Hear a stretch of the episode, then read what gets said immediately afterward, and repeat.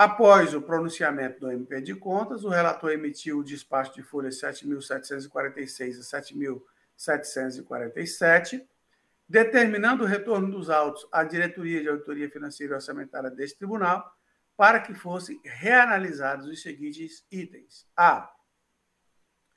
Divergência entre o saldo para o exercício seguinte, constante do balanço financeiro, e o montante de disponibilidade de caixa bruta, verificando a nominação dos cheques devolvidos escriturados na conta outros créditos a receber do balanço financeiro.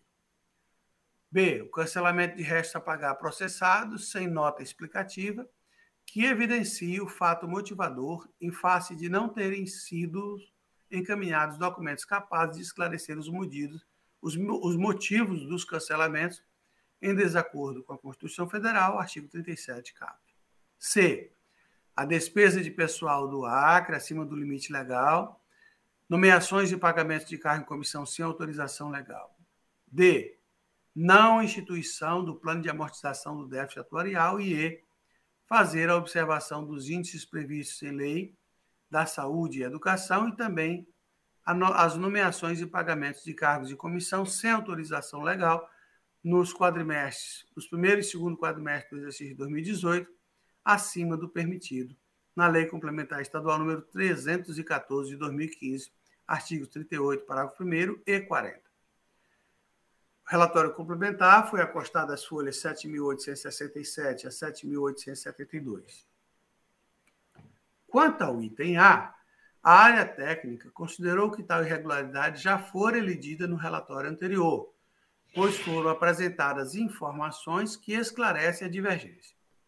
O gestor alegou que a diferença se refere a valores de impostos e taxas pagas ao Estado do Acre, através de cheques que não foram compensados pelas instituições bancárias devido à insuficiência de fundos. Por isso, não estão, é, estão registrados em outros créditos a receber no balanço financeiro. E por não estarem disponíveis para o uso, também não servem como garantia para pagamento de despesa, por isso, esses valores não integram a disponibilidade de caixa bruta no relatório de gestão fiscal.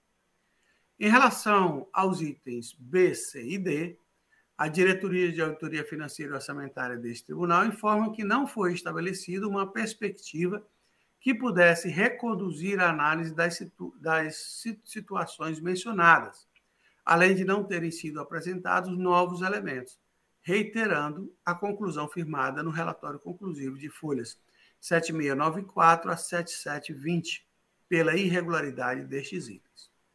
Sobre o item E, foi confirmado que o Estado do Acre aplicou em ações de serviço público de saúde, no exercício e análise, o percentual de 15,04%, e na manutenção e desenvolvimento do ensino, o percentual de 29,31%. Já quanto ao cumprimento das da determinação constante do artigo 60, inciso 12, do ato das disposições constitucionais transitórias da Constituição Federal, é, registra a aplicação no percentual equivalente a, a 77,91% das receitas recebidas pelo fundo. Portanto, estes itens estão regulares. Quanto ao possível descumprimento da Lei Complementar número 314 de 2015, especificamente artigos 38, parágrafo 1 e 40, dos primeiro e segundo quadrimestre de 2018, ressalta que estes serão analisados na prestação de contas referente àquele exercício, eis que a presente análise trata do exercício de 2017. O feito foi recebido eletronicamente no Ministério Público de Contas no dia 6 de novembro de 2020 compulsão dos autos, e, que, e pelo que foi reportado no último relatório técnico, não foram juntados elementos novos capazes de modificar as conclusões expendidas por este parquê no pronunciamento anterior. Ante exposto, este Ministério Público de Contas ratifica em toto o parecer ministerial de folhas 7726 a 7737, opinando pela emissão de parecer prévio desfavorável à aprovação das contas do senhor Sebastião Viana Afonso Macedo Neves, governador do estado do Acre, no exercício de 2017, fundamentada no artigo 36, inciso 3 da Lei Complementar Estadual número 38/93, em razão do descumprimento aos artigos 37 caput e 40 da Constituição Federal de 38, artigos 1 inciso 1 e 69 da Lei de Responsabilidade Fiscal, e ainda violações à Lei nº 4.320-1964, sem prejuízo da notificação da origem, para que corrija nas próximas edições da matéria as impropriedades acima noticiadas mediante o cumprimento das determinações e recomendações constantes às folhas 7.716 e 7.719 do relatório técnico da primeira Inspetoria Geral de Controle Externo deste tribunal. Este é o parecer da Lavra do Procurador Sérgio Cunha Mendonça. É, passo a palavra ao nobre relator, conselheiro José Ribamar. Obrigado, senhor presidente. Senhor presidente, considerando que o novo procurador, doutor João Isidro, já mencionou todas as falhas com as quais nós concordamos, vamos direto para as, as irregularidades apontadas pela instrução. A ausência de autorização para acesso direto à movimentação financeira das contas bancárias, de responsabilidade dos órgãos e entidades, de acordo com o item 3, anexo 1 do Manual de Referência, quarta edição.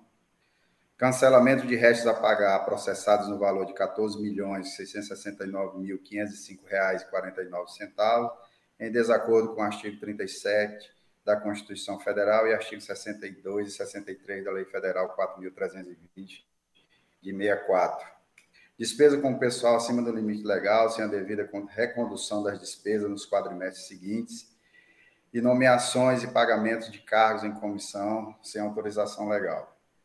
Não instituição de plano de amortização do déficit atuarial, acompanhado de estudo de viabilidade orçamentária e financeira para o Estado, inclusive dos impactos nos limites de gasto impostos pela Lei de Responsabilidade Fiscal nos termos do artigo 40 da Constituição Federal, artigo 1 inciso 1 e artigo 69 da Lei de Responsabilidade Fiscal e artigo 53 e 54 da Portaria do Ministério da Fazenda 464 de 2001. Com relação à ausência de autorização para acesso direto à movimentação financeira das contas bancárias, de responsabilidade dos órgãos e entidades apontado como irregularidade, a jurisprudência desta Corte de Contas tem considerado que a mesma caracteriza falha formal, por não representar prejuízo ou risco de dano ao patrimônio, conforme decidido no acordo 12.614-2021 do plenário desta Corte, que teve como relator o novo conselheiro Antônio Jorge Malheiro, julgado na sessão de 13 de maio de 2021, e no acordo 12.645 12 de 2021, também deste plenário, da relatoria da eminente conselheira Dulcineia Benício, julgado no dia 27 de maio de 2021. Quanto ao cancelamento de restos a pagar processados no valor de R$ 14.669.505,49,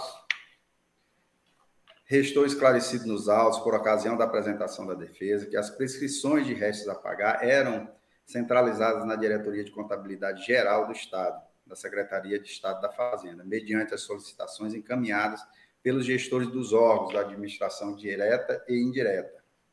O artigo 70 do Código, do, desculpa, o artigo 70 do Decreto Federal número 93.872 de 1986 dispõe que a dívida correspondente à despesa escrita em resta a pagar será reconhecida pela administração pública durante cinco anos observando-se, todavia, que o cancelamento da despesa escrita em restos a pagar caracteriza a interrupção de sua prescrição, nos termos do artigo 22, parágrafo 2 a linha B do referido decreto. E, de acordo com o Decreto-Lei número 4.597-42, combinado com a súmula 383 do, Supremo Tribunal Federal, o prazo de vigência do direito do credor, neste caso, estender-se-ia estender por mais dois anos e meio. Assim, quando a inscrição for cancelada, o credor potencialmente prejudicado pode reclamar administrativamente ou judicialmente o recebimento de seu crédito em até dois anos e meio a partir do evento do cancelamento, podendo ser realizado o pagamento no exercício seguinte pela dotação destinada às despesas de exercícios anteriores, conforme dispõe o artigo 69 daquele decreto. Diante desse contexto jurídico, citamos a lição dos eminentes consultores de orçamento e fiscalização financeira da Câmara dos Deputados, Wander Gondígio e Francisco Lúcio Pereira Filho, no sentido de que o cancelamento de restos a pagar processados, não obstante os conflitos de interpretação dos textos legais e uma incompreensível atitude do agente público no sentido de retardar o pagamento de despesas já efetivamente realizadas, não pode ser considerado ato ilegítimo, ainda mais quando se considera os termos do inciso 12 do artigo 78 das leis de licitações.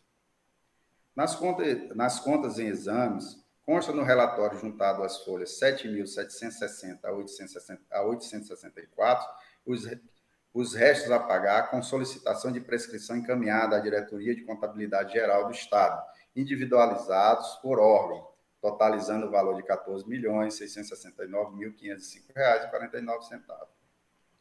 Verifica-se ainda que 94 pontos percentuais e 70 centésimos do valor total são oriundos do Fundo Estadual de Saúde, Fundez, o que já foi analisado na respectiva prestação de contas daquele exercício, nos autos da, do processo número 129.056, tendo as justificativas e documentos apresentados sido acolhidos pela análise técnica para elidir a irregularidade, conforme relatório de análise técnica complementar, as folhas 35.009 a 35.030 daqueles autos.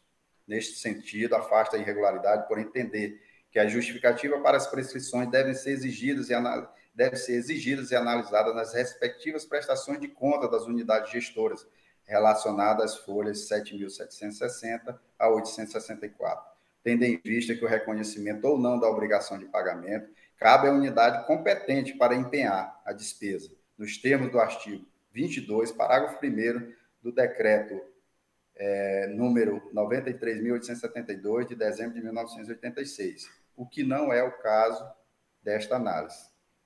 Com relação à despesa com pessoal acima do limite estabelecido pela Lei de Responsabilidade Fiscal, sem a devida recondução dos quadrimestres seguintes, verifica-se que no exercício 2018 houve uma recondução da despesa com o pessoal do Estado, conforme os dados oficiais publicados pelo Poder Executivo Estadual. A despesa com pessoal do exercício 2018 atingiu os percentuais de 46 pontos percentuais e 86 e 80 centésimos, 47 pontos percentuais e 26 centésimos, 48 pontos percentuais e 1 centésimos da receita corrente líquida nos primeiro, segundo e terceiro quadrimestre, respectivamente. Tomando esses dados como parâmetro, o plenário desta Corte de Contas, no julgamento dos autos, no processo número 130.541, relativo à inspeção para análise das nomeações realizadas pelo Executivo pelo Executivo do Estado do Acre, realizado na sessão 1471 do dia 25 de novembro de 2021, decidiu pelo arquivamento dos autos, em virtude do Poder Executivo ter comprovado o percentual abaixo do limite legal da Lei de Responsabilidade Fiscal no exercício 2018, nos termos do voto vencedor, em verbos, tendo, tendo o Executivo Estadual, durante o exercício de 2018, comprovado que a despesa com o pessoal estava de acordo como previsto no artigo 20, inciso 2, a linha C da Lei Complementar número 101 de 2000, ou seja, 48 pontos percentuais e um centésimo, da receita do limite de 49 pontos percentuais, é cabível o arquivamento do processo. De acordo com o que consta naqueles autos, a redução da despesa com o pessoal no exercício 2018 ocorreu em face do termo de confissão de débitos, publicado no Diário Oficial 12.313, de 29 de maio de 2018, no qual o Estado do Acre reconhece em favor do Acre Previdência a dívida correspondente à atualização do valor relativo ao saldo do Fundo de Assistência Previdenciária, que fora repassado ao Tesouro Estadual em decorrência da Lei Complementar número 52 de 1996, razão pela qual tais recursos foram atualizados e reclassificados como originalmente previdenciários, e por isso não foram considerados como repasse para cobertura de déficit financeiro. Assim, considero Assim, considerando que esta Corte já reconheceu a validade do referido termo de confissão, bem como os seus efeitos na metodologia de cálculo da despesa com o pessoal do Poder Executivo Estadual, e considerando ainda a jurisprudência do plenário desta Corte, que tem prestigiado os as gestões que se adequam ao limite estabelecido na Lei de Responsabilidade Fiscal, até o encerramento do mandato, em face dos princípios da razoabilidade e da proporcionalidade, exclua a irregularidade apontada pela análise técnica. Com relação às nomeações e pagamentos de cargos em comissão acima do previsto no artigo 38, parágrafo 1 e artigo 40 da Lei Complementar Estadual número 314, de 29 de dezembro de 2015, verifica-se que a área técnica não considerou o quantitativo de cargos previsto nas legislações específicas, e as possíveis inconsistências de nomenclaturas é, das remessas enviadas ao CIPAC. Isto porque na tabela de folhas números é, 7.707 a 708, embora seja verificada a existência de 375 cargos em comissão criados na legislação administrativa extravagante, a DAF considerou preenchida apenas 77 cargos, partindo do pressuposto de que estes cargos teriam a mesma nomenclatura definida no artigo 38 da Lei Complementar 314. Por este critério adotado pela DAF, os 182 cargos em comissão da Procuradoria-Geral do Estado, previsto na Lei Complementar número 275 de 2014, teriam sido preenchidos no exercício em análise, o que representa quase 50% da totalidade de cargos em comissão criados na legislação administrativa extravagante. Ressalta-se que, em consulta realizada por amostragem no Sistema de Análise de Atos de Pessoal, SICAP, foi constatado que a nomenclatura dos cargos comissionados nomeados na Procuradoria-Geral do Estado no exercício 2017 é a mesma prevista no artigo, número, é, artigo 38 da Lei Complementar número 314, e não aquela estabelecida no artigo 24 da Lei Complementar Estadual número é, 275-2014, que dispõe sobre a estrutura administrativa daquela Procuradoria.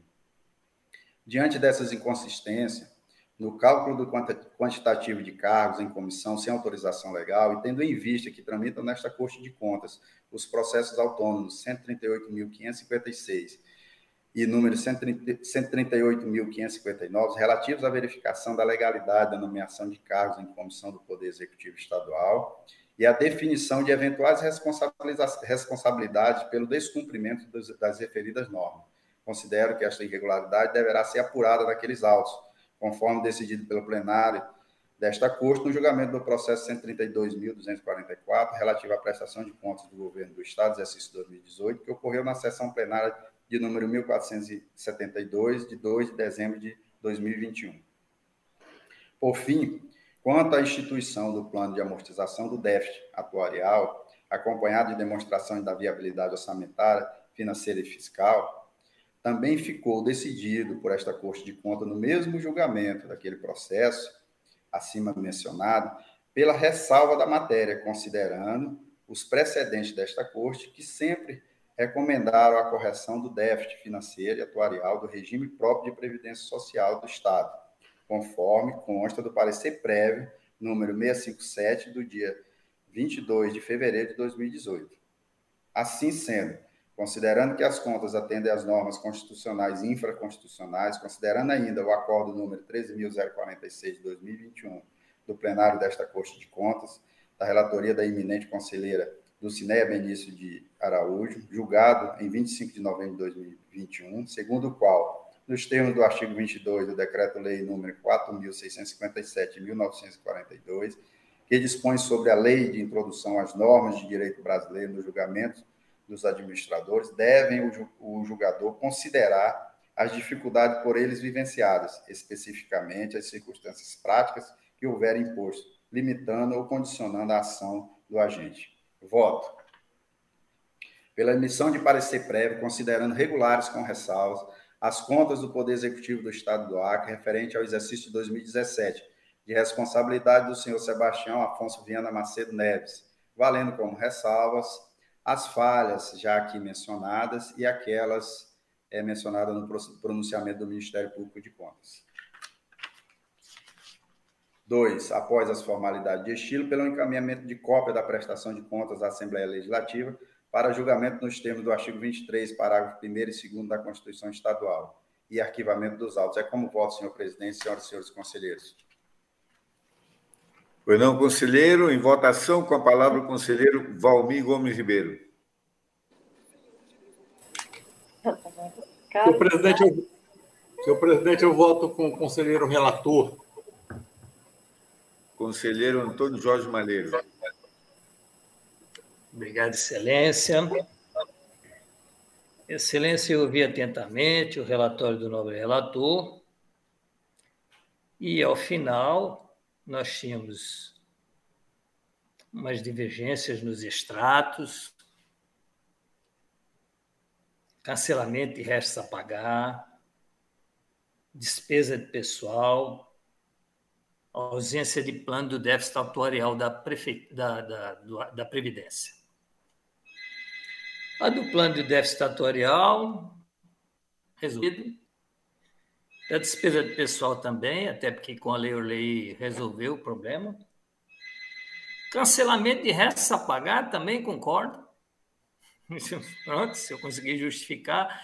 Até porque no ano seguinte é, foram cancelados nesse ano 129 milhões, no ano seguinte foram reativados 60 e pouco, mas na realidade deste, deste exercício alguns foram.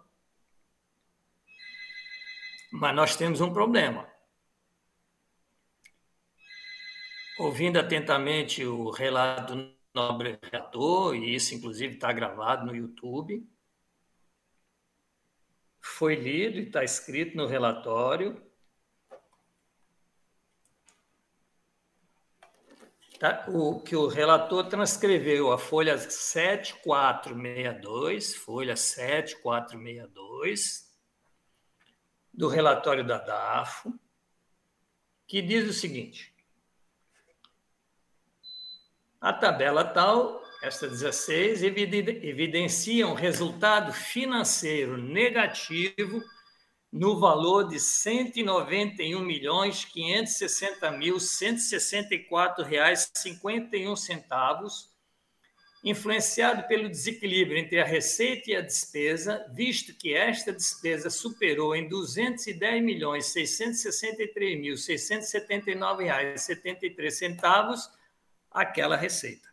Isto está escrito no voto do nobre relator. Então, o nobre relator concorda com a DAFO de que houve um resultado financeiro negativo de 191 milhões 560 mil R$ 164,51, que está no relatório, a folha 7462.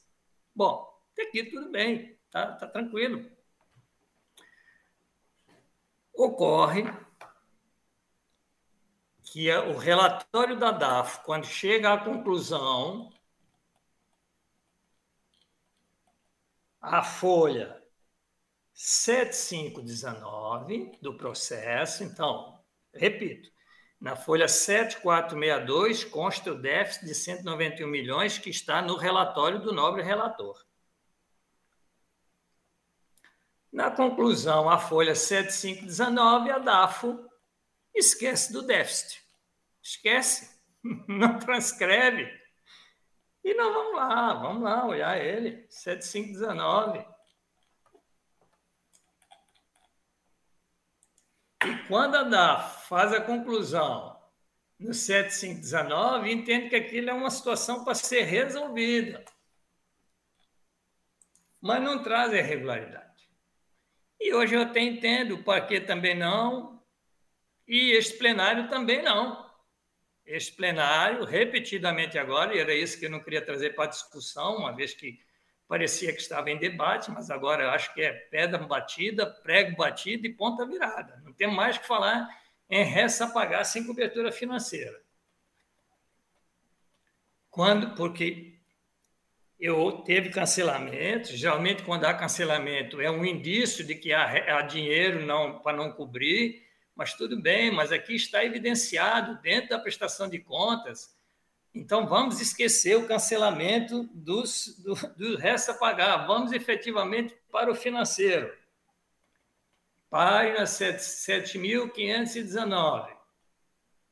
Quando chega à conclusão, a DAF esquece que escreveu que havia um déficit financeiro e diz assim: das irregularidades, ausência de documentos bancários, que depois foi colocado por divergência de 392 mil, cancelamento e restos a pagar processados de 14 mil sem justificativa, que o novo relator acabou justificando, despesa de pessoal acima do limite, e não amortização do déficit atuarial. E cadê o déficit financeiro? Será que é porque a DAF esquece de escrever na conclusão que torna isso torna regular a conta? Eu acho que sim. Para a DAF isso não é mais problema, até porque esse tribunal já tem decidido assim. Para o Ministério Público também não é mais problema. E para nós aqui no Pleno também não. Então eu volto a dizer aquilo que eu estava dizendo antes do julgamento. Eu vou votar com o relator por entender que restes a pagar déficit financeiro no exercício por esta Corte de Contas, Tribunal de Contas do Estado do Acre, não é mais irregular. Então, com esta observação que eu peço para constar do acórdão, eu acompanho o voto do nobre relator pela regularidade das contas e peço até escusas ao relator do processo que eu retirei de pauta, porque poderia também ter aprovado as contas dele. É como voto, excelência. O voto da conselheira Dulce. Com o relator, excelência. Conselheira Ana Lu Gouveia. Senhor presidente, Espera que eu estou pegando o negócio. É que está no celular e fica muito ruim. Vamos lá.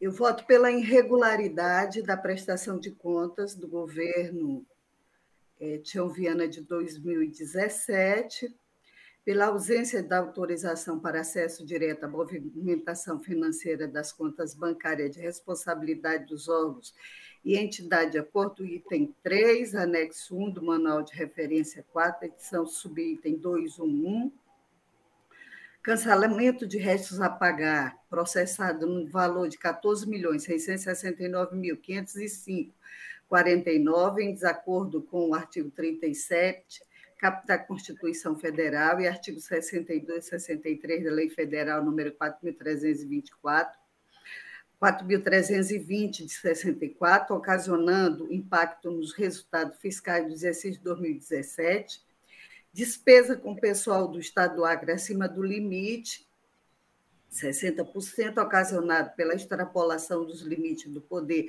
Executivo e Assembleia Legislativa, destacando ainda diversas inconsistências no demonstrativo da despesa com pessoal do Poder Executivo e na recondução das despesas nos quadrimestres seguintes primeiro e segundo quadrimestre de 2018, em nomeações e pagamento de carga em comissão sem autorização legal acima do permitido no artigo 36, parágrafo 1 e artigo 40 da Lei Complementar Estadual número 314, de 29 de dezembro de 2015. Não instituição de plano de amortização do déficit, atuarial, acompanhado de estudo de viabilidades orçamentária e financeira para o Estado, inclusive dos impactos no limite de gasto imposto pela Lei de Responsabilidade Fiscal, nos termos do artigo 40 da Constituição Federal, artigo 1 inciso 1 e o artigo 69, Lei de Responsabilidade Fiscal, e artigo 53 e 54 da Portaria número 464, de 2018 é como voto, senhor presidente. É, ficou por maioria nos termos do voto do conselheiro relator. Agora passamos para o processo 128.356, é da, é da nossa relatoria, o trabalho ao conselheiro Valmir Ribeiro.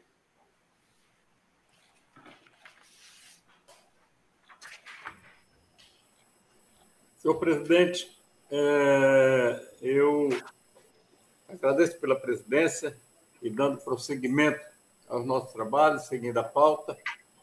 É assim, passamos ao processo 128.356, que tem como relator o nobre conselheiro Ronaldo Polanco, a quem dou é, a palavra. Obrigado, senhor presidente. Eu solicito aqui o julgamento em bloco, todos são de é, de aposentadoria, é, apenas retirando de pauta o processo da ordem da pauta, o 20. Então, do 19, excluindo o 20, ao 23, o julgamento em bloco, senhor presidente.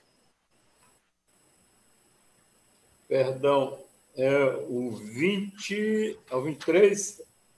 Não, do 19 ao, ao 23. Aí exclui o 20, retiro de pauta. Ah, tá. É, tudo bem. Ouço o Ministério Público. De acordo, senhor presidente. Meus nobres pares, conselheiro Antônio Jorge Malheiro. De, de acordo, excelência. Conselheira Dulcineia. De acordo, excelência. Conselheira Ana Lu Maria. De acordo, senhor presidente. Conselheiro Ribamar Trindade. De acordo, excelência.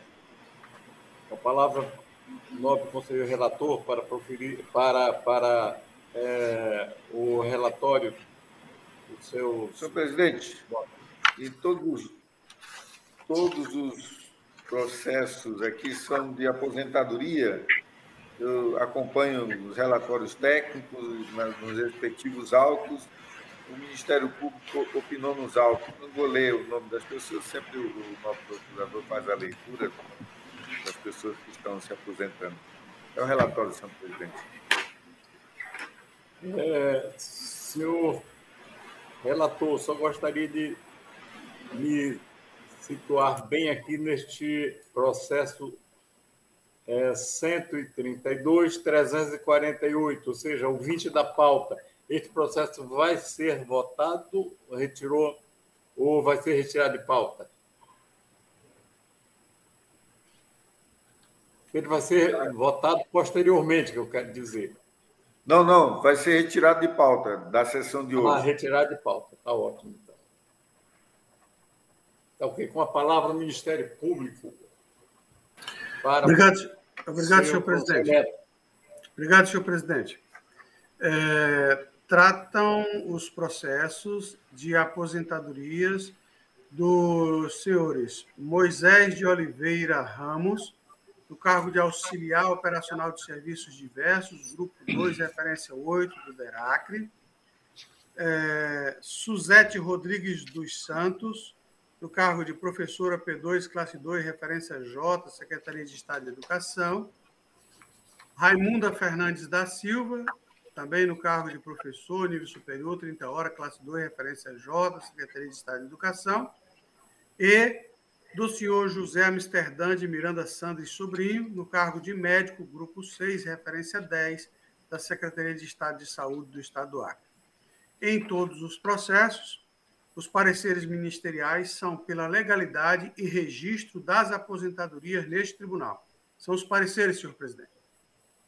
Muito obrigado. Passamos ao relator, com a palavra nobre conselheiro relator, para proferir o seu voto. Senhor presidente, o entendimento é o mesmo do parecer ministerial pela legalidade e registro das aposentadorias, conforme os respectivos, é, conforme as respectivas instruções técnicas. Encaminhar cópias dos feitos para as providências cabíveis ao Acre Previdência notificar as partes interessadas dos resultados do julgamento e, finalmente, pelo arquivamento dos autos. É o voto de todos os processos aqui. Em votação, conselheiro Antônio Jorge Malheiro. Acompanhe o nobre relator, excelência. Conselheira Dulcinea Benício. Com relator, excelência. Conselheira Ana Maria. Acompanhe os votos, senhor presidente. Conselheiro Ribamar Trindade. Acompanhe os votos, excelência. Decisão. Decidiu-se a unanimidade, nos termos do voto do nobre conselheiro relator, ausente justificadamente, o nobre conselheiro Antônio Cristóvão. E não havendo mais processo na pauta da lavra do nobre conselheiro relator. É, passo a palavra ao nobre conselheiro presidente Ronald Polanco. Muito obrigado. Obrigado, senhor presidente. Senhor presidente. É... É... Quer, quer falar, conselheira do Sim, senhor presidente. Eu tenho um processo extra-pauta, que é o processo que traz a proposta de ato que dispõe sobre a aplicação da Lei 13.460 de 2017. Gostaria pois não, poder... conselheira, não estou ouvindo direito, mas... Pois não, é, senhor presidente, é que eu tenho aqui para trazer esta pauta, né? nos termos do artigo 84, parágrafo 3 que diz que independem de pauta os processos considerados urgentes e os de natureza administrativa. O número desse processo, 141.587, é uma proposta de ato que dispõe sobre a aplicação da Lei 13.460, de 2017, a Lei da Participação, Proteção e Defesa dos Direitos do Usuário dos Serviços Públicos. Eu gostaria de relatar Pois não, conselheira, pode relatar. Obrigada, Excelência. Cumprimento mais uma vez a todos, já agradecendo o esforço né, é, do Ministério Público de Contas, na pessoa do João Isidro, né, que não mediu esforços para que nós pudéssemos trazer essa matéria, na pessoa da conselheira é, Maria de Jesus, que mais estando de férias e vendo a urgência dessa matéria, ela imediatamente né, redistribuiu esse procedimento, agradecendo a minha doutora Érica, presidência do tribunal e a minha assessoria, que foi um esforço conjunto para que hoje nós pudéssemos, então, estar aqui trazendo este ato. Trata-se de proposta de ato que objetiva tratar sobre a aplicação da Lei número 13.460, de 26 de junho de 2017, que dispõe sobre a participação, proteção e defesa dos direitos do usuário dos serviços públicos da administração. Deve-se ressaltar que, nos termos do artigo 144, inciso 4 do Regimento Interno desta Corte, com a redação dada pelo assento regimental número 4, de 1 de setembro de 2016, o ato se destina ao estabelecimento de recomendações e instruções que devam ser realizadas para os jurisdicionados em geral exigindo-se a concordância da maioria absoluta dos seus membros nos termos do seu parágrafo 3 Prosseguindo, foi enviada comunicação interna aos membros do Tribunal de Contas do Estado do Acre, de número 32, de 9 de 12 de 2021, para conhecimento da proposta e oferecimento de sugestão em cumprimento ao sobredito dispositivo legal. Caminhados autos ao Ministério Público de Contas, houve a manifestação do seu ilustre procurador, doutor Sérgio Cunha Mendonça, é o relatório, excelência. É, passo a palavra ao nobre procurador João Isidro. É, obrigado, senhor presidente. Senhor presidente, é, eu peço uns 30 segundos, porque eu estou com dificuldade de acessar esse processo. É, o parecer foi dado depois que eu recebi a pauta, então eu preciso acessar o pronunciamento do doutor Sérgio na rede do tribunal e eu não estou conseguindo aqui.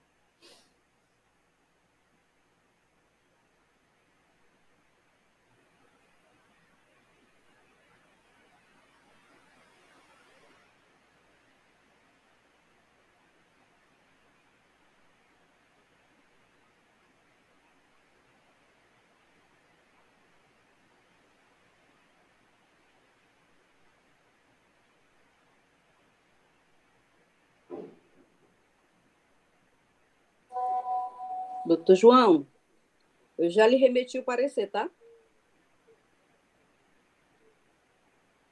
Fiz a remessa do parecer para o seu, pro seu WhatsApp.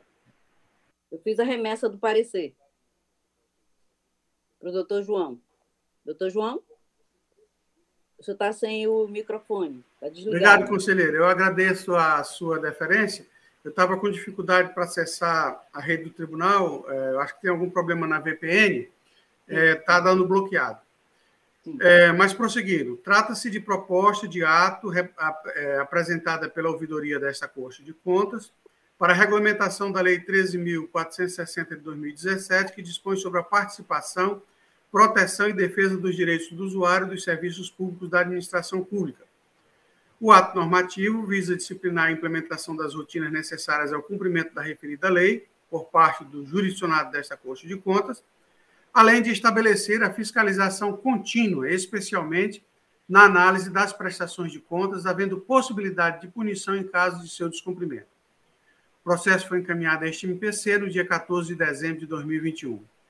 Analisando o texto da minuta apresentada, entendo que o instrumento mais adequado seria a resolução, nos termos do artigo 144, inciso 2 do Regimento Interno Local, pois estabelece os comandos normativos e o cumprimento das regras por parte dos órgãos e entidades sujeitas à jurisdição deste tribunal. Quanto ao conteúdo, verifico que se trata de matéria de competência fiscalizatória desta Corte e já foram cumpridas as exigências estabelecidas no artigo 21 da lei estando, portanto, em plena vigência para todos os entes da federação. Ante o exposto, este MPC opina pela aprovação da proposta. Este é o parecer da Lavra do Procurador Sérgio Cunha Mendonça. Com a palavra a conselheira Dulce. Obrigada, Excelência. Só justificando, porque que eu não fiz em forma de resolução, é, é na hipótese aqui, como já existe uma lei yeah, que é a Lei 13.460 de 2017, não seria cabível a edição de resolução, mas sim de ato, né, nos termos já que tem uma, toda uma matéria disciplinada por lei. Então, nessa hipótese, por isso que eu não é, fiz a reversão para a resolução e mantive é, o formato de ato, que é o que prevê aqui o nosso regimento. Né? Então, nesse sentido, senhor presidente, como já é de conhecimento de todos, né, que foi remetido para todos, posto isso, considerando que a implementação da norma em exame vem atender às necessidades deste Tribunal de Contas, voto pela aprovação do ato e sua consequente remessa ao Estado e às prefeituras e câmaras municipais do Estado do Acre, à presidência e à diretoria de auditoria financeira e orçamentária para a inclusão nas fiscalizações a partir de 2022 acerca da verificação de regulamentação e adequação à lei número 13.460 de 2017 pelas prefeituras e câmaras municipais do estado do Acre, assim como a Escola de Contas desta Corte, para incluir em sua programação curso com certificação e ouvidoria para servidores desses órgãos ou unidades responsáveis pelo recebimento de manifestações de usuários de serviços públicos e remessa dos autos ao arquivo após as formalidades obrigatórias. É como voto, senhor presidente, senhoras e senhores conselheiros. Em votação, com a palavra o conselheiro Valmir Ribeiro. Está desligado, conselheiro. Desculpe, presidente. Acompanho o voto da nobre conselheira. Conselheiro Antônio Jorge Malheiro. Acompanho a nobre relatora, excelência. Conselheira Nalu Gouveia. Com a relatora, senhor presidente. Conselheiro José Ribamar. Acompanha a nobre relatora, excelência. Bom, decidiu-se a unanimidade nos termos do voto da conselheira relatora. É, eu quero fazer dois comunicados, era para ter comunicado uhum. antes.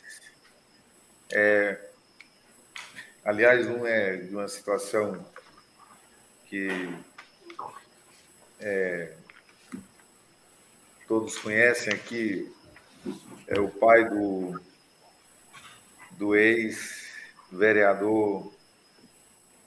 Ziza Moreira. Como é que era o nome dele? Vereador Artêmio. Artêmio. Artêmio. Artêmio, né, que era conhecido, o barbeiro Ziza Alves. Né? A gente quer registrar aqui Ziza Alves da Costa, né? Eu conhecia também muito o Amarildo, o filho dele, que era do, do Banacre. É, é, ele é um barbeiro tradicional aqui da capital, lutava contra um câncer na próstata. Né? Ele começou a trajetória dele em Sena Madureira e não parou mais por mais de meio século. Possuía clientes com, há mais de 60 anos era viúvo, a esposa dele faleceu recentemente de Covid. Que a gente quer fazer esse registro e, e é, dar à família enlutada toda a força para superar esse momento que estão passando. É, o outro ponto que eu quero trazer, que eu encaminhei para a Assembleia Legislativa, é, hoje, inclusive, em razão de. É, nós, nós, precisamos aqui de. É, nós instituímos a, a, o cargo de é, assessor de comunicação, um cargo de assessor de comunicação, dois assessores de planejamento e, e o cargo de segurança institucional. Nós pegamos duas, é, dois cargos em comissão e dividimos em quatro. Ou seja, em termos de, de despesa para o tribunal, o que vai é, acrescentar só é mais a parte de, dos, dos benefícios, auxílio alimentação e o auxílio saúde para dois, dois é, aliás, só para um, porque o, só uma pessoa, o outro que é do, do, do, planejamento já é do tribunal, já recebe, né? É, então, é, é praticamente não, não haverá é, uma despesa para o tribunal. Então, dois cargos de, de comissão nós transformamos em quatro. Está é, tá em votação agora na Assembleia, mandamos agora de manhã. Já foi lido no plenário do, da, da Assembleia, acompanhando lá o processo. E é isso. É, passo a palavra agora ao ilustre representante do nosso Ministério Público de Contas, o procurador João Isidro. Obrigado, senhor presidente. Inicialmente, eh, gostaria de fazer coro com Vossa Excelência, eh, externando os nossos sentimentos de pesar à família do senhor Ziz Alves da Costa. Eh, na verdade, eu e minha família éramos clientes deles também. Conhecíamos há muitos anos. e também, senhor presidente, é, é, se tratando da última sessão plenária deste exercício, e coincidindo esse exercício com o término do mandato, do meu mandato como procurador-chefe do Ministério Público de Contas, agradecer a Vossa Excelência e a todos os conselheiros e demais colaboradores do Tribunal pela oportunidade de estar chefiando essa entidade e pelo apoio recebido. Nada mais a comunicar, senhor presidente. Conselheiro Valmir Ribeiro. Senhor presidente, é, em primeiro lugar também eu quero é, me dar os meus é, votos de pesar pela partida do nosso, do meu amigo é, Ziza Alves da Costa, cortou meu cabelo mais de 20 anos, e em especial é, quero externar os meus pesares ao nosso meu bom amigo Artêmio, filho do Ziza, e estender a toda a sua família. Era uma pessoa muito querida, realmente. Gostava muito do Ziza, o Ziza também gostava de mim, tenho certeza, da minha família.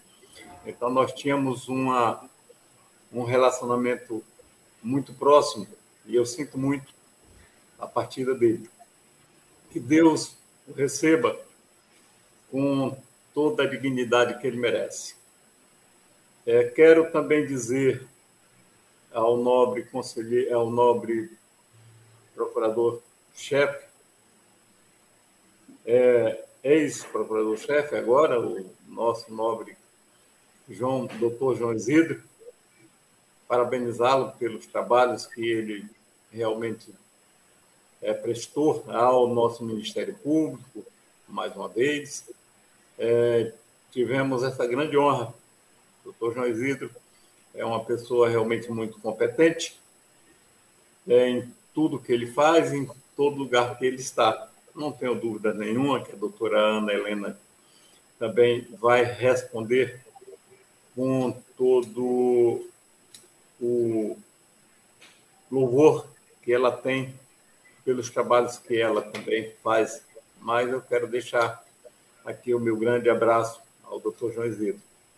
E quero dizer a Vossa Excelência que o encaminhamento à Assembleia Legislativa para os cargos em comissões, em comissão, é, eu não sei, Vossa Excelência, é óbvio que é o presidente, tem meu total apoio pelo os seus as suas ações, mas eu acredito até que este encaminhamento tivesse sido feito não dividindo é, e pedindo à Assembleia Legislativa a aprovação é, pelo, pelo assessora, assessor, assessoria de comunicação, vamos dizer aí, que é uma necessidade realmente da instituição, essa assessoria poderia ser feita não dividindo, digamos, é, salários, porque os assessores são assessores. Acho que poderia ser o salário igual dos outros, dos demais assessores, assim como do assessor de planejamento e etc. Tal. É, a, a, a Assembleia Legislativa, estou certo que iria entender perfeitamente da nossa necessidade e da necessidade de que este pessoal tem que ser bem remunerado. Mas Vossa Excelência tem o meu apoio. Excelência tem o meu apoio.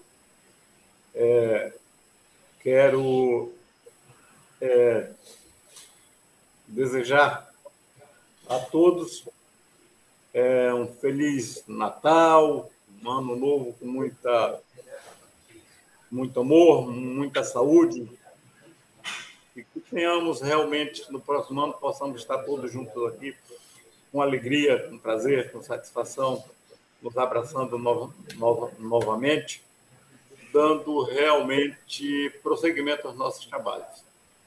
É isso, senhor presidente. Agradeço. Muito obrigado. Com a palavra o conselheiro Antônio Jorge Malheiro. Excelência, eu quero aqui fazer coro com as palavras dirigidas ao seu Ziza, uma pessoa sempre falante, gostar de conversar, que Deus o tenha. Queria aqui também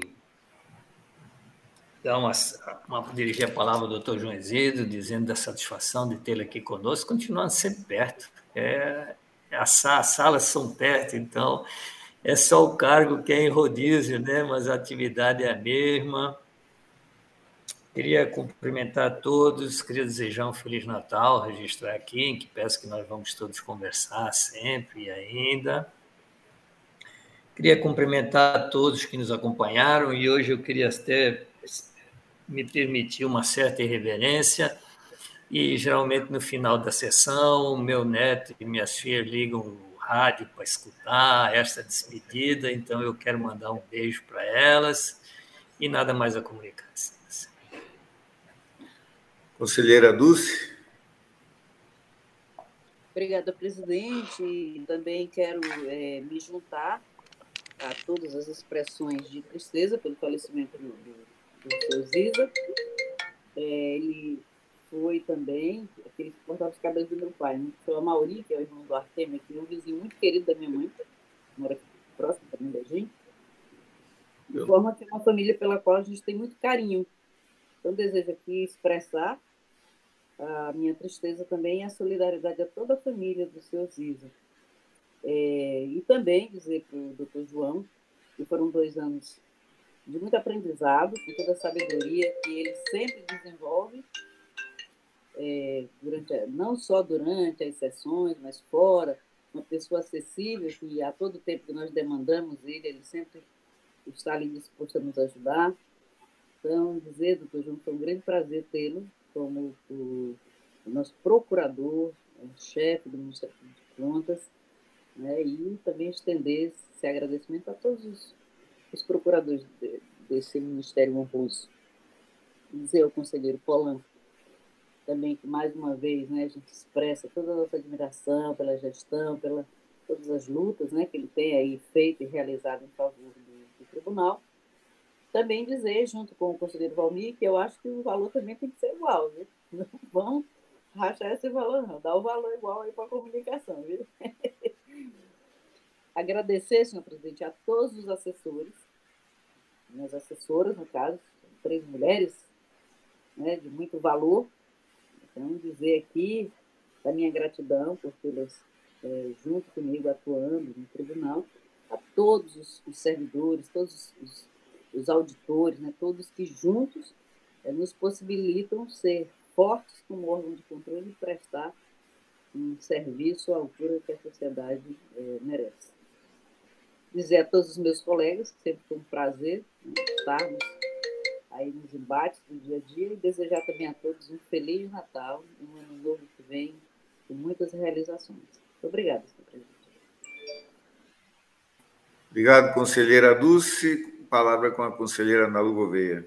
Eu vou logo é, é fazer a parte antipática para. Aí depois eu faço a parte boa, porque aí vocês já esqueceram a parte antipática e fica legal. É, a, o, o, eu acho que faltou, viu, Polanco, você discutir um pouco com a gente é, sobre essa mensagem que foi, na verdade, eu não sei se alguém sabia, eu não sabia. Porque eu acho, e a população precisa saber, é, o tribunal não tem uma assessoria jurídica, não tem assessoria jurídica. Quando a gente vai para a presidência, a gente leva o, o, os, os, assessores da gente, né? E se a gente é, tem, tem, algum assessor que, no caso, é da área do direito, gente, ele, ele passa a ser o assessor da presidência. É, por que, que eu estou dizendo isso? Porque, para mim, esses cargos que você colocou é de muita importância. É, é, é. É, essa parte do, do planejamento é maravilhosa. Um assessor de comunicação é um absurdo até hoje, pela primeira vez, a gente encaminhar para a Assembleia um assessor de comunicação, porque nós não temos assessor de comunicação.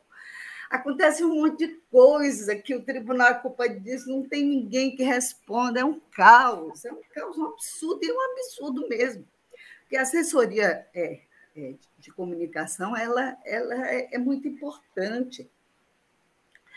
Aí, como é que acontece? O, o, o Cristóvão é, é, teve um, um, um iluminado e colocou a Jacira. A Jacira é tudo de bom, porque é um pacotaço. Porque não é só um pacote na escrita, é um pacote também de voz. Então, ela pegou coitadinha, hoje é explorada pelo Tribunal de Contas. Espero que agora ela seja é, é, realmente é, dado o valor que ela tem. Mas é como eu disse, o assessor jurídico também ele é importantíssimo. Então, se a gente tivesse discutido, e aí tinha aquela, aquela coisa que eu vou e eu vou falar porque eu votei contra, e, vou e, eu só estou falando porque daqui a pouco vou falar só coisa boa e vocês vão esquecer e já vão começar a gostar de mim de novo.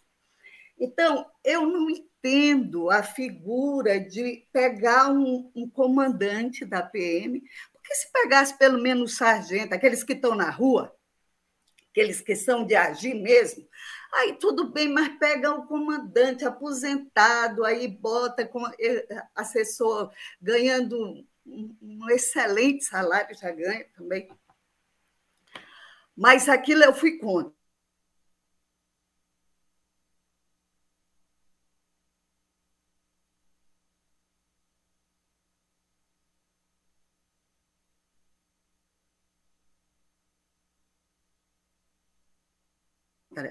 Então, eu acho que porque, como o presidente pode fazer, né, assim, encaminhar sem ouvir, eu não tenho problema de encaminhar, porque eu falo em bom tom.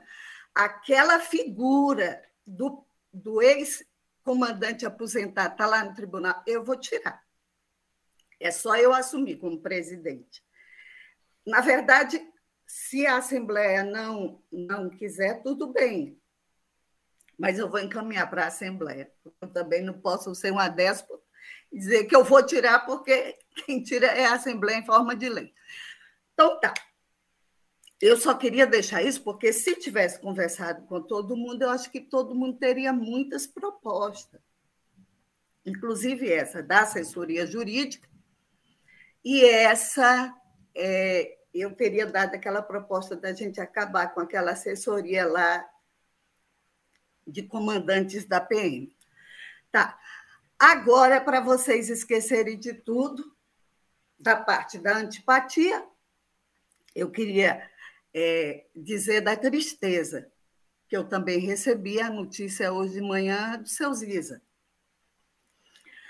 A família do seu Ziza, é, é, eu tenho o privilégio de ser amiga de muito tempo, e, inclusive, eu acho que aquele local onde era que eles cortavam cabelo, ali no, eu ia dizer no Cineacre, Rapaz, aí pelo Cineacre, vocês veem quanto que eu sou velha.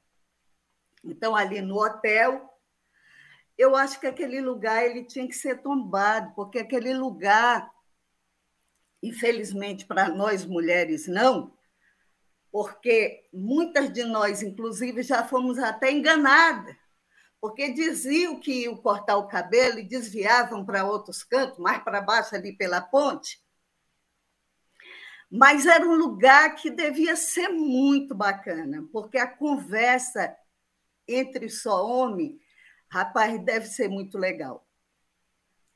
É, eu até brinco que o pessoal tem o mau costume de dizer que as mulheres são fofoqueiras, mas nunca vi uma raça mais fofoqueira do que homem. Então, aquele lugar deveria ter, se o meu amigo Zé Augusto fosse vivo, ele iria contar muitas histórias dali com certeza. E pena que ele morreu sem fazer o livro dele, que, que esse livro seria um sucesso. Então, eu, um, um, um abraço muito grande naquela família muito querida. momento bem difícil é quando a gente perde um pai. Então, minha solidariedade a toda a família. Queria também é, para dizer que eu não falei só dos espinhos, falar das flores. Ontem teve um evento aí no Tribunal de Contas maravilhoso.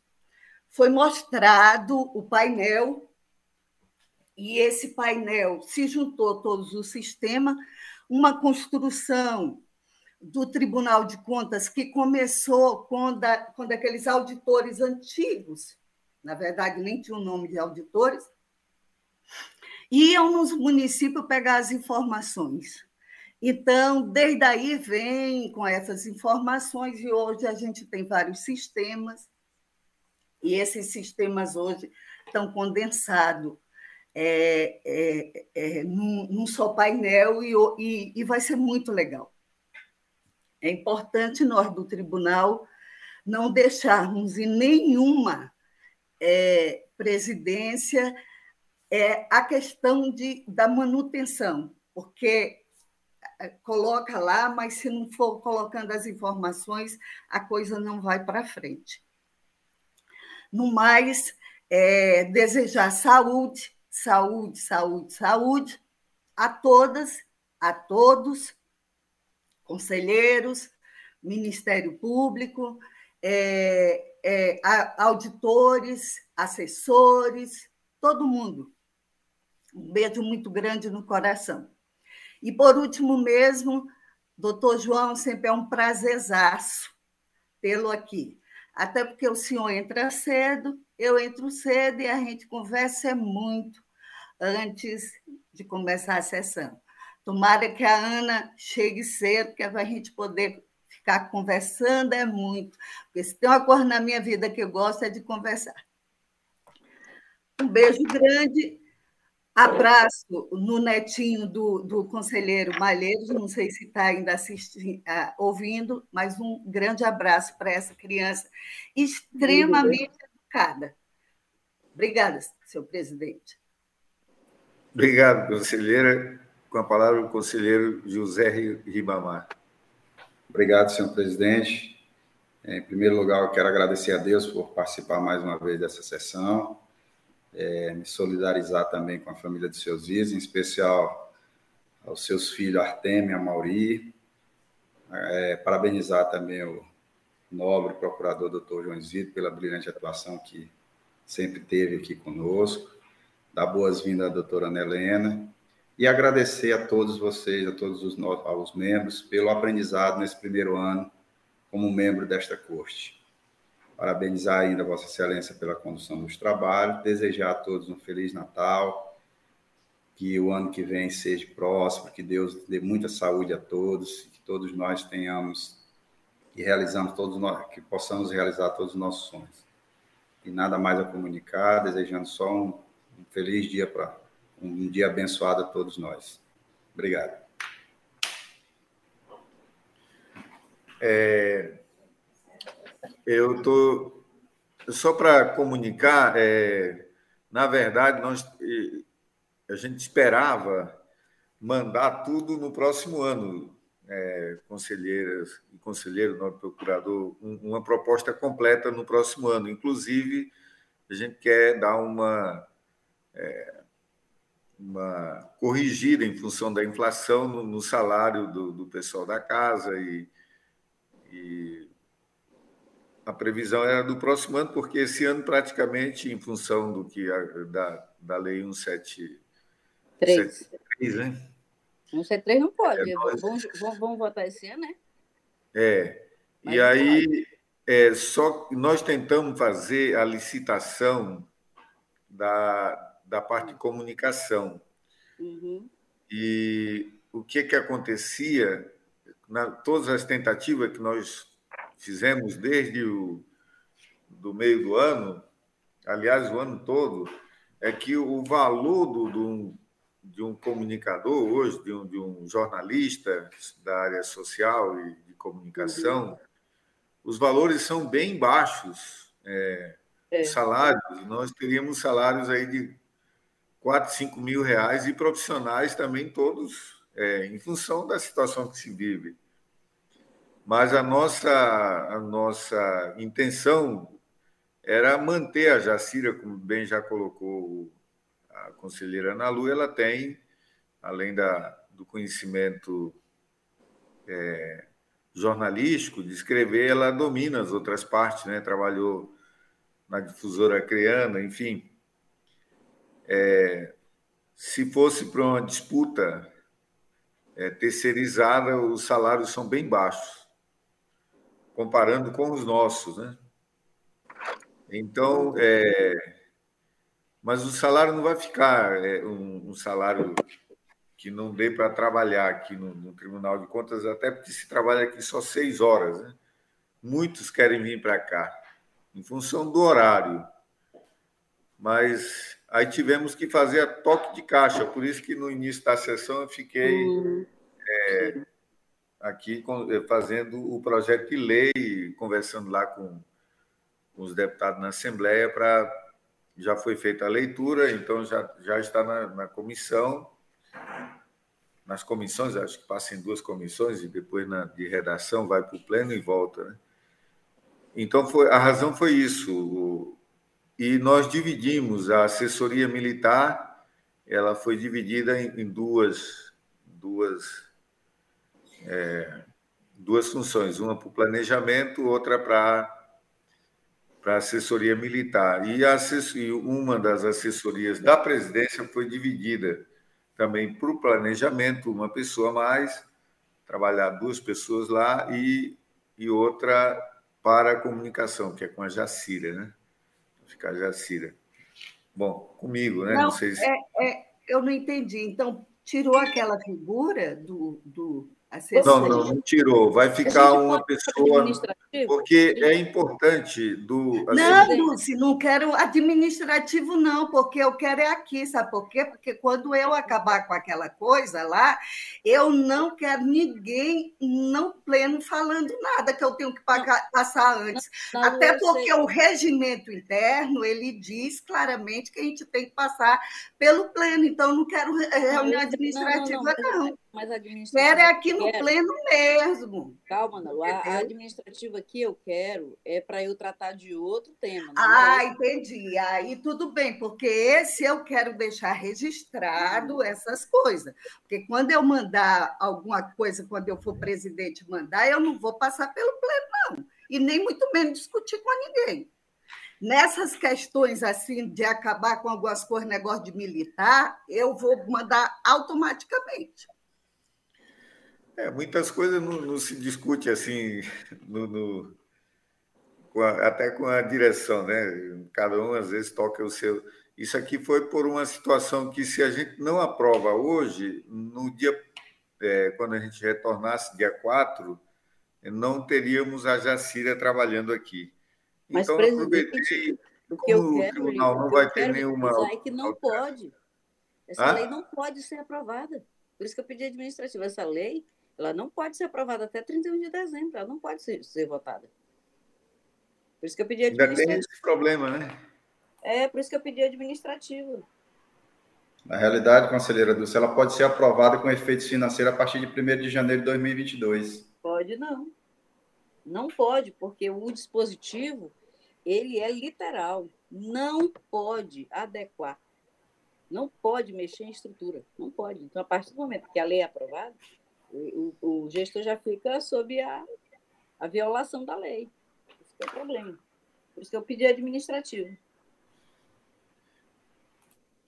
Bom, mas já, é, já mandei, se não, se não der, eu acho que lá a, a a Comissão de Constituição e Justiça vai levantar isso que a conselheira é? Dulce está colocando aí, né? Uhum. Bom, a outra coisa que eu quero registrar é, foi o, a excelente relação que nós tivemos com o procurador João Isidro, a contribuição que tem dado aqui para o tribunal, não só na parte né, do, do, do, trabalho dos pareceres do, do, do tribunal, mas assim, sempre dando uma, uma pitada de como nós podemos aprimorar aqui a, a, a, gestão de uma instituição que é uma instituição da democracia. Né? Nós somos hoje fundamentais para o para o momento que se vive, né, em que a informação tem um papel importante. Hein? Imagina a informação é, do setor público, né, que em regiões como a nossa, que é periférica, que depende muito dos investimentos públicos, é, nós precisamos cada vez mais ser mais eficientes, e eficiência sem tecnologia ela não, não, não prevalece.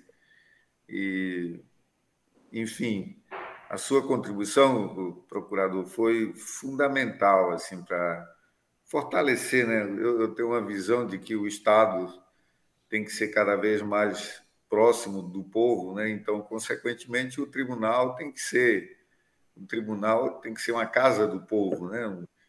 E aqui, daqui nós precisamos é, irradiar essa essa fortaleza que a gente tem, né? Se a fortaleza do, do século passado era o petróleo, era outras é, o carro, né, o automóvel que puxou o desenvolvimento, agora é a informação que vai se transformar em conhecimento, sabedoria. Então, e nós somos temos um papel um papel fundamental nisso, nisso aí e a Vossa Excelência tem ajudado demais, pelo menos estimula a gente que acredita nisso, né, em se arriscar mais, né? Se arriscar com todo o cuidado, sem de respeitar os, os, pre, os preceitos da ciência, né? da, as, a coisa científica. Então, eu quero lhe agradecer pela, pela sua ajuda aqui em, em fortalecer o que a gente pensa e, e acha que é, que é bom, porque às vezes tudo é, a gente está achando, né? Precisamos cada vez mais planejar, pensar. Obrigado aí pelo, pelo que fez aqui na nossa, na nossa gestão. No mais, é, o, o pensamento, conselheiras e conselheiros, é, é intensificar o intensificar aqui os trabalhos para se aproximar Sim. cada vez mais do povo, né, da sociedade, e transformar o, Tribunal de Contas num espaço em que é, um espaço em que a gente possa contribuir com a governabilidade do, do, do Estado. Momentos é, ruins estamos vivendo, né? depois dessa pandemia, muito desemprego, uhum. pessoas com muita dificuldade. Então, é, a política se antecipou, né? o processo político. Então, isso leva tudo a uma pressão aqui para dentro do tribunal. Então, a gente precisa ter todo o cuidado. Eu, eu, eu quero contar sempre com, com os conselheiros, com o Ministério Público, com os técnicos do, do tribunal, a quem eu também agradeço muito pela contribuição nesse, nesse período. Aliás, amanhã é o, nós vamos estar junto, comemorando, almoçando junto, para termos esse lado humano mais próximo, né? depois dessa pandemia que a gente se afastou. Amanhã é o dia em que a gente vai se encontrar. E todos estão convidados, quem está conduzindo é a, a associação e o sindicato, e nós estamos contribuindo, né? Contribuindo com, com esse evento de amanhã.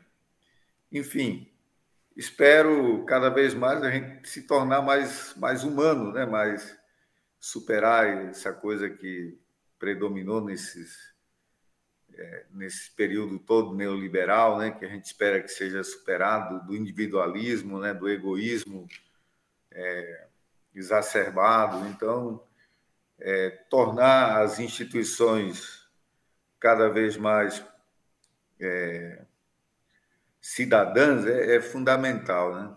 Então, esse é o papel que eu quero continuar tendo e fortalecer a democracia, como está todo mundo é, questionando que a democracia está em crise, né? e realmente essa conquista de direitos né, precisa ser permanente. A democracia o grande, o grande conceito dela é um permanente momento de conquistas de direitos, né? o direito de cada vez mais o cidadão ter direitos, né? É, a gente teve uma, uma formação em que é, a independência foi dada sem é, entre elites, né? O povo ficou fora. A gente tirou a escravidão e não deu nada para aqueles que eram escravos, né? E construíram um país, eram a maioria, né? Quase 80% né? que trabalhavam eram maioria, mas ficaram excluídos. Até hoje permanece essa exclusão. É um país dos mais desiguais do mundo. Então, mas temos instituições, temos um povo aguerrido. Então, o que eu quero fazer aqui é o que eu penso desde jovem na universidade era fazer isso que nós estamos tentando fazer aqui. Eu, desculpe, conselheira Ana Lu, tinha que fazer a coisa toque de caixa, não é, não é uma coisa premeditada, né? Tinha que fazer, porque senão não, não acontecia. E não é, mas as, a grande discussão será no, em janeiro, que eu espero que a gente faça algumas, algumas mudanças. E é isso. Agradecer e desejar a todos aí além do Natal, que traz um junta toda a família, né? Que 2022 seja um, um ano que nos traga é, os ganhos é, individuais, mas eu acho que nós precisamos cada vez mais conquistas coletivas, né? Coletivas, ampliar os, os momentos de é, de alegria pela via coletiva, né? pela via de um Estado cidadão, de um Estado democrático mesmo, de direito, né? que a democracia não seja ferida. E é isso que eu desejo para todos nós aqui, e muita luta. No mais. Obrigado. Presidente, é, ah. eu queria pedir cinco minutinhos na administrativa, tá? Bem rapidinho. Tá, é, na administrativa só para informar, nós temos a posse da procuradora Ana, tá? Eu só vou uhum. encerrar aqui aí tá. na administrativa eu, a gente abre. Não havendo nada, nada mais a tratar, Encerramos a sessão para os procedimentos de estilo, convocando outra para dia e hora regimental. Está encerrada esta sessão e vamos, está aberta a sessão administrativa. Eu passo a palavra à conselheira Dulce. Só um minuto, conselheiro.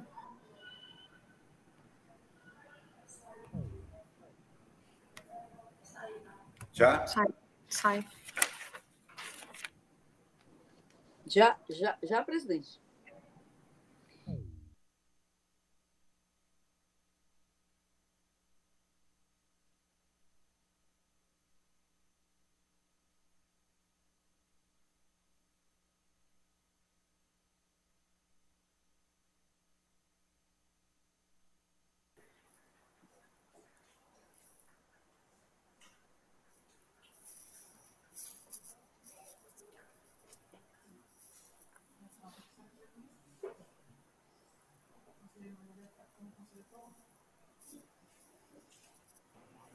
Já, Jacília? O senhor pode abrir a sessão. É, declaramos aberta a sessão especial para a posse da procuradora Ana Helena de Azevedo Lima Simão como procuradora-chefe do Ministério Público de Contas para o biênio 2022-2023. Boa tarde a todos, senhoras conselheiras, senhores conselheiros, procuradora, procurador, é, atendendo à determinação do excelentíssimo senhor presidente deste Tribunal de Contas, conselheiro Ronald Polanco Ribeiro, anuncio que, conforme dispõe o artigo 22 da Lei Complementar número 38, será empossada no cargo de procuradora-chefe do Ministério Público de Contas para o biênio 2022-2023 a excelentíssima senhora procuradora Ana Helena de Azevedo Lima Simão, conforme a portaria número 338, de 13 de dezembro de 2021. Eu convido nesse momento a excelentíssima senhora procuradora Ana Helena de Azevedo Lima Simão para proferir o seu juramento perante este pleno. Prometo desempenhar com independência, exatidão, justiça e lealdade os deveres do meu cargo, cumprindo e fazendo cumprir as constituições federal e estadual, as leis e as normas regulamentares do Tribunal de Contas. Assim prometo. Presidente, o senhor agora pode declarar posse da procuradora.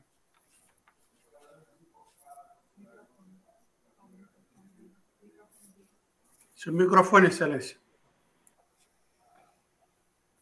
Declaramos empossada a procuradora Ana Helena de Azevedo Lima Simão como procuradora-chefe do Ministério Público Especial para conduzir os trabalhos junto a esta Corte de Contas no biênio 2022/2023.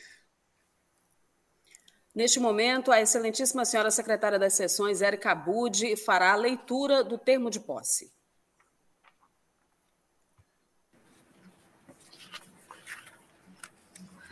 Termo de posse. Termo de posse da procuradora Ana Helena de Azevedo Lima Simão, no cargo de procuradora-chefe do Ministério Público Especial junto ao Tribunal de Contas do Estado do Acre, para o biênio 2022-2023. Aos 16 dias do mês de dezembro do ano de 2021, nesta cidade de Rio Branco, capital do Estado do Acre, às 14 horas e 30 minutos, onde se encontrava o excelentíssimo senhor conselheiro Ronald Polanco Ribeiro, presidente do Tribunal de Contas do Estado do Acre, para a sessão plenária especial na sede própria do Tribunal de Contas do Estado do Acre, situada nesta cidade de Rio Branco, na Avenida Ceará, número 2994. Compareceu a procuradora Ana Helena de Azevedo Lima Simão, brasileira, casada, residente domiciliada nesta capital, que ali se encontrava para tomar posse no cargo de procuradora-chefe do Ministério Público Especial junto ao Tribunal de Contas do Estado do Acre, para o biênio 2022-2023, nomeada que foi pela Portaria 338 de 2021, de 13 de dezembro de 2021, publicada no Diário Eletrônico de Contas 1714, de 14 de dezembro do mesmo ano.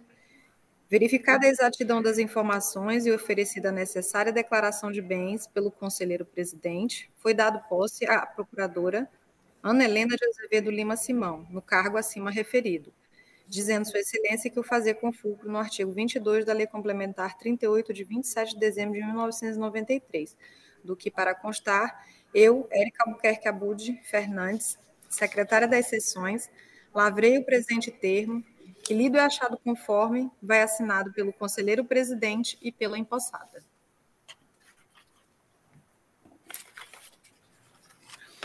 Passo a palavra ao procurador João Isidro de Melo Neto. Obrigado, senhor presidente. Uh, gostaria de, mais uma vez, cumprimentar e parabenizar a procuradora Ana Helena por ter sido eleita para conduzir o Ministério Público de Contas no biênio 2022-2023. Desejar à Sua Excelência uma profícua administração. Na verdade, tenho certeza disso, dada a competência jurídica da doutora Ana Helena, nossa decana, nossa inspiração lá no Ministério Público de Contas, e uh, a sua experiência já demonstrada em outras ocasiões em que teve oportunidade de chefiar o Ministério Público de Contas. Na mesma oportunidade, agradecer o privilégio de ter conduzido o órgão ministerial nesses últimos dois anos, é um, dois anos de extrema dificuldade, apenas dois dos 24 meses do meu mandato não tiveram pandemia. Então, foi um grande desafio. Isso. Espero que a doutora Helena possa encontrar o Ministério Público de Contas em melhores condições para podermos desenvolver adequadamente o nosso papel constitucional. Muito obrigado, senhor presidente. Obrigado, senhores, senhoras e senhores conselheiros. Obrigado, procurador. Agora, com a palavra, a procuradora Ana Helena. É, senhor presidente, é, senhor procurador-chefe do Ministério Público Especial, é, senhoras e senhores conselheiros, né, e, quem, e todos aqueles que ainda estiverem nos assistindo. Em atenção ao sistema de rodízio, por ordem de antiguidade, previsto no caput do artigo 22, Hoje tomo posse na chefia do MPC para o BN 2022 e 2023. Embora não seja a primeira vez, né, essa é a quarta vez que a emoção e a expectativa para bem desempenhar o papel que me foi confiado são as mesmas. São as mesmas.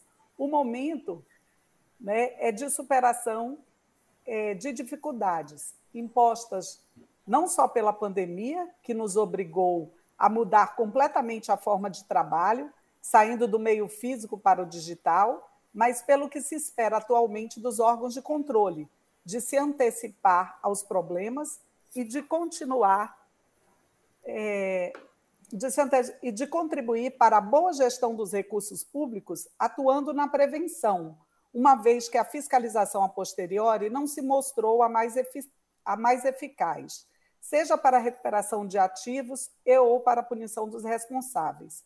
Com vistas a esses objetivos, trabalha-se cada vez mais em rede, em parcerias com outros órgãos de controle e atuando proativamente, o que demanda de todos um esforço além da lida diária dos processos, cujo volume é também cada vez maior.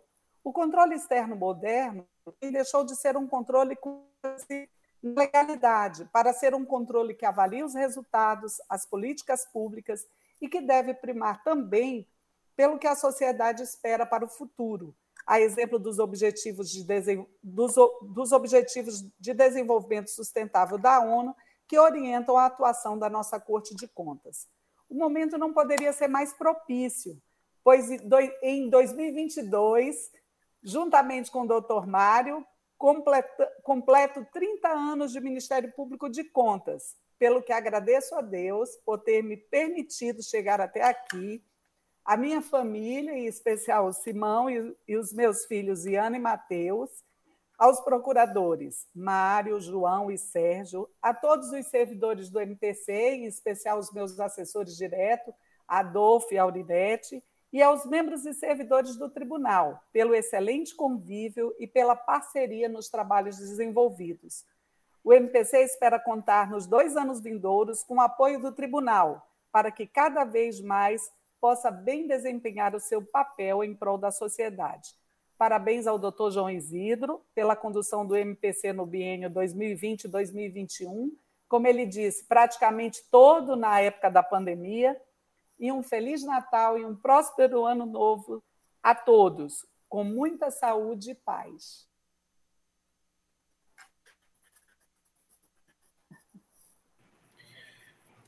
É, aqui eu estou conversando com o nosso conselheiro, conselheiro mesmo, conselheiro Malheiro, né? Mas de antemão eu já falei, conselheiro, é, procurador João Isidro, sobre a sua que na nossa gestão que me é, dá muita estabilidade quando você tem é, toda, todas as instâncias do, do tribunal envolvidas né, no processo. E o seu envolvimento e, e do Ministério Público aqui na, na, na, ajuda da condução da gestão faz com que a gente se, se sinta mais à vontade. Então, eu quero lhe, mais uma vez, lhe agradecer e parabenizar pelo, pelo empenho você nem imagina, no, no, nos dias que eu venho à tarde assistir o curso, lhe ver ali o quanto faz você dizer, é uma coisa que reforça. Né? Esse dia eu estive no Rio Grande do Sul e tem quatro alunos de lá também, conversando com eles, diz, rapaz, é, é, é o que tem de novo no, no,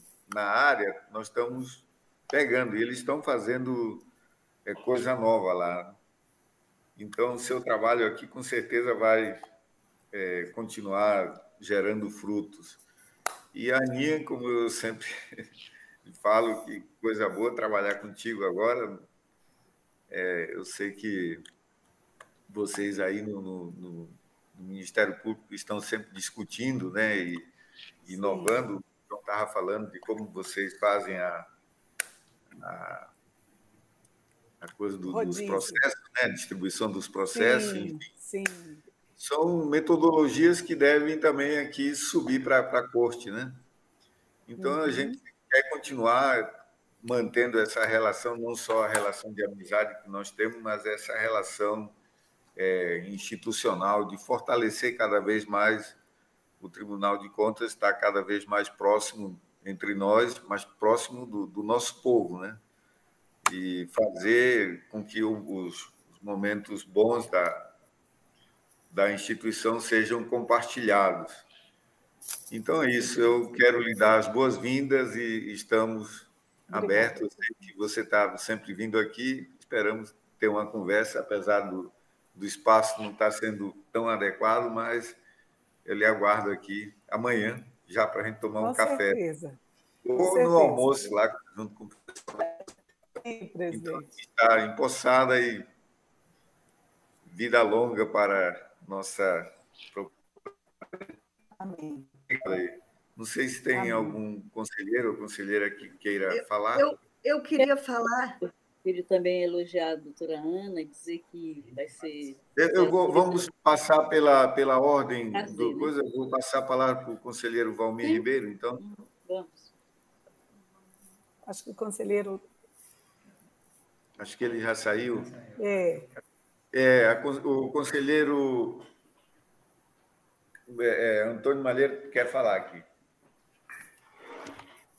Oi, o, o- bom, a Aninha, João, aqui até com uma, uma certa falta de cerimônia, queria desejar aqui, primeiro, parabenizar o João, tá? Pelos dois anos aqui na batalha, nessa lida constante conosco, nos nossos embates bons de ideias. Então, parabéns, João, e vamos continuando. E a Aninha, como sempre, assim, é, é ruim quando a gente já se conhece há muitos anos e já trabalhou várias vezes com a tua procuradoria, né? Então a gente já sabe que está tudo bem, então é um rodízio. Então, vamos trabalhar para engrandecer o tribunal e vamos lá, com certeza. tá? Ana, uma boa gestão para ti, João, firme nessa ação, tá? Então, rapidamente, eram as palavras, um abração aí para vocês, tá? Obrigada. Presidente. É, conselheira Dulce, Pois não, presidente. Então, só também expressar aí a alegria, né? Todo mundo já sabe o quanto a Aninha é uma pessoa querida por todos, é uma unanimidade por seu caráter, por sua dedicação, por sua gentileza, elegância, mas principalmente pela sua sabedoria, como bem destacou o doutor João. E sobre o doutor João já, já destacamos aí todo esse trabalho né, incrível que ele fez conosco nesses dois anos na verdade, só sai do chefe, que continua sendo procurador, né? Com Trabalha certeza. é, quase com o mesmo tamanho, né? quase com o mesmo volume de processo. Então, desejar que a Aninha fique aí dois anos e contribua muito com a gente, nos ensinando, e que a gente seja cada dia mais fortalecido no trabalho de vocês. Muito obrigada. conselheira Ana Lu Gouveia. É, eu também queria assim falar da Ana e eu conheço a Ana é, de uma outra forma também. Não só a Ana é, é procuradora, mas eu conheço a Ana da família. Nós somos parentes por afinidade, por vontade. Minhas filhas são primas da Ana, e a Ana, ela na família, ela sempre foi a mais estudiosa, foi a mais correta, a mais admirada, a mais querida. Ah, o exemplo. A Ana é um exemplo mesmo. A gente, de excelente filha, de excelente neta-filha, é, é, é, não é por acaso que ela tem esse, esse nome Ana Helena, não é nem por causa desse, desse Ana com dois N que o tanto Cristóvão fala, mas a Helena, porque a dona Helena, a tia Helena, que eu carinhosamente falo, é a avó-mãe dela. Então, é uma homenagem para a tia Helena, a, a, a Ana Helena. E aí é, é uma pessoa muito querida, muito querida. E eu gosto da Ana porque a Ana tem a característica muito parecida comigo. E eu gosto das pessoas assim, que quando tem que falar, fala. E muitas vezes até o tom de voz irrita, mas a gente não tem espaço para não falar na cara das pessoas. E eu gosto isso demais, gosto demais. A você, João, é, parabéns. Foi importantíssimo a tua atuação e a atuação do Ministério Público de Contas na questão das resoluções no que se refere os encaminhamentos no que se refere ao Covid. E naquele momento inicial, a gente todo mundo muito perdido, muito atônito com relação a uma situação dessa.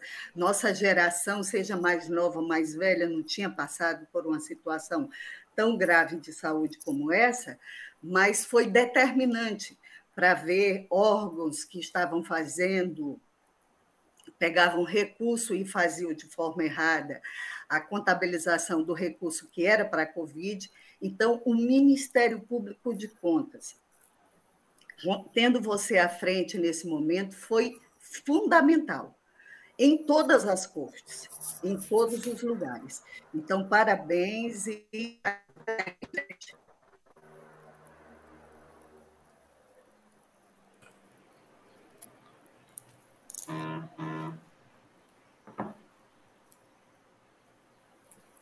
Cai, caiu a internet aí, ô, Nalu? Não. Não. Terminou? Não, é o Ribamar. Passa a palavra ao conselheiro Ribamar. Obrigado, gente. É, primeiramente, parabenizar, como eu já falei anteriormente, ao doutor João Isidro pelo excelente trabalho é, à frente da, do Ministério Público de Contas nesse primeiro ano em que eu participo como membro das sessões. Agradecer também pela sua cordialidade no trato conosco e também pelo aprendizado nesse primeiro ano de, com Vossa Excelência e muito contribuiu para engrandecer e para enriquecer os nossos conhecimentos. E a doutora Ana, desejar-lhe boa sorte, que Deus a ilumine e que sua, o seu, seu mandato aí de dois anos seja repleto de realizações, de, de muitas conquistas e sucesso. Parabéns, doutora Ana.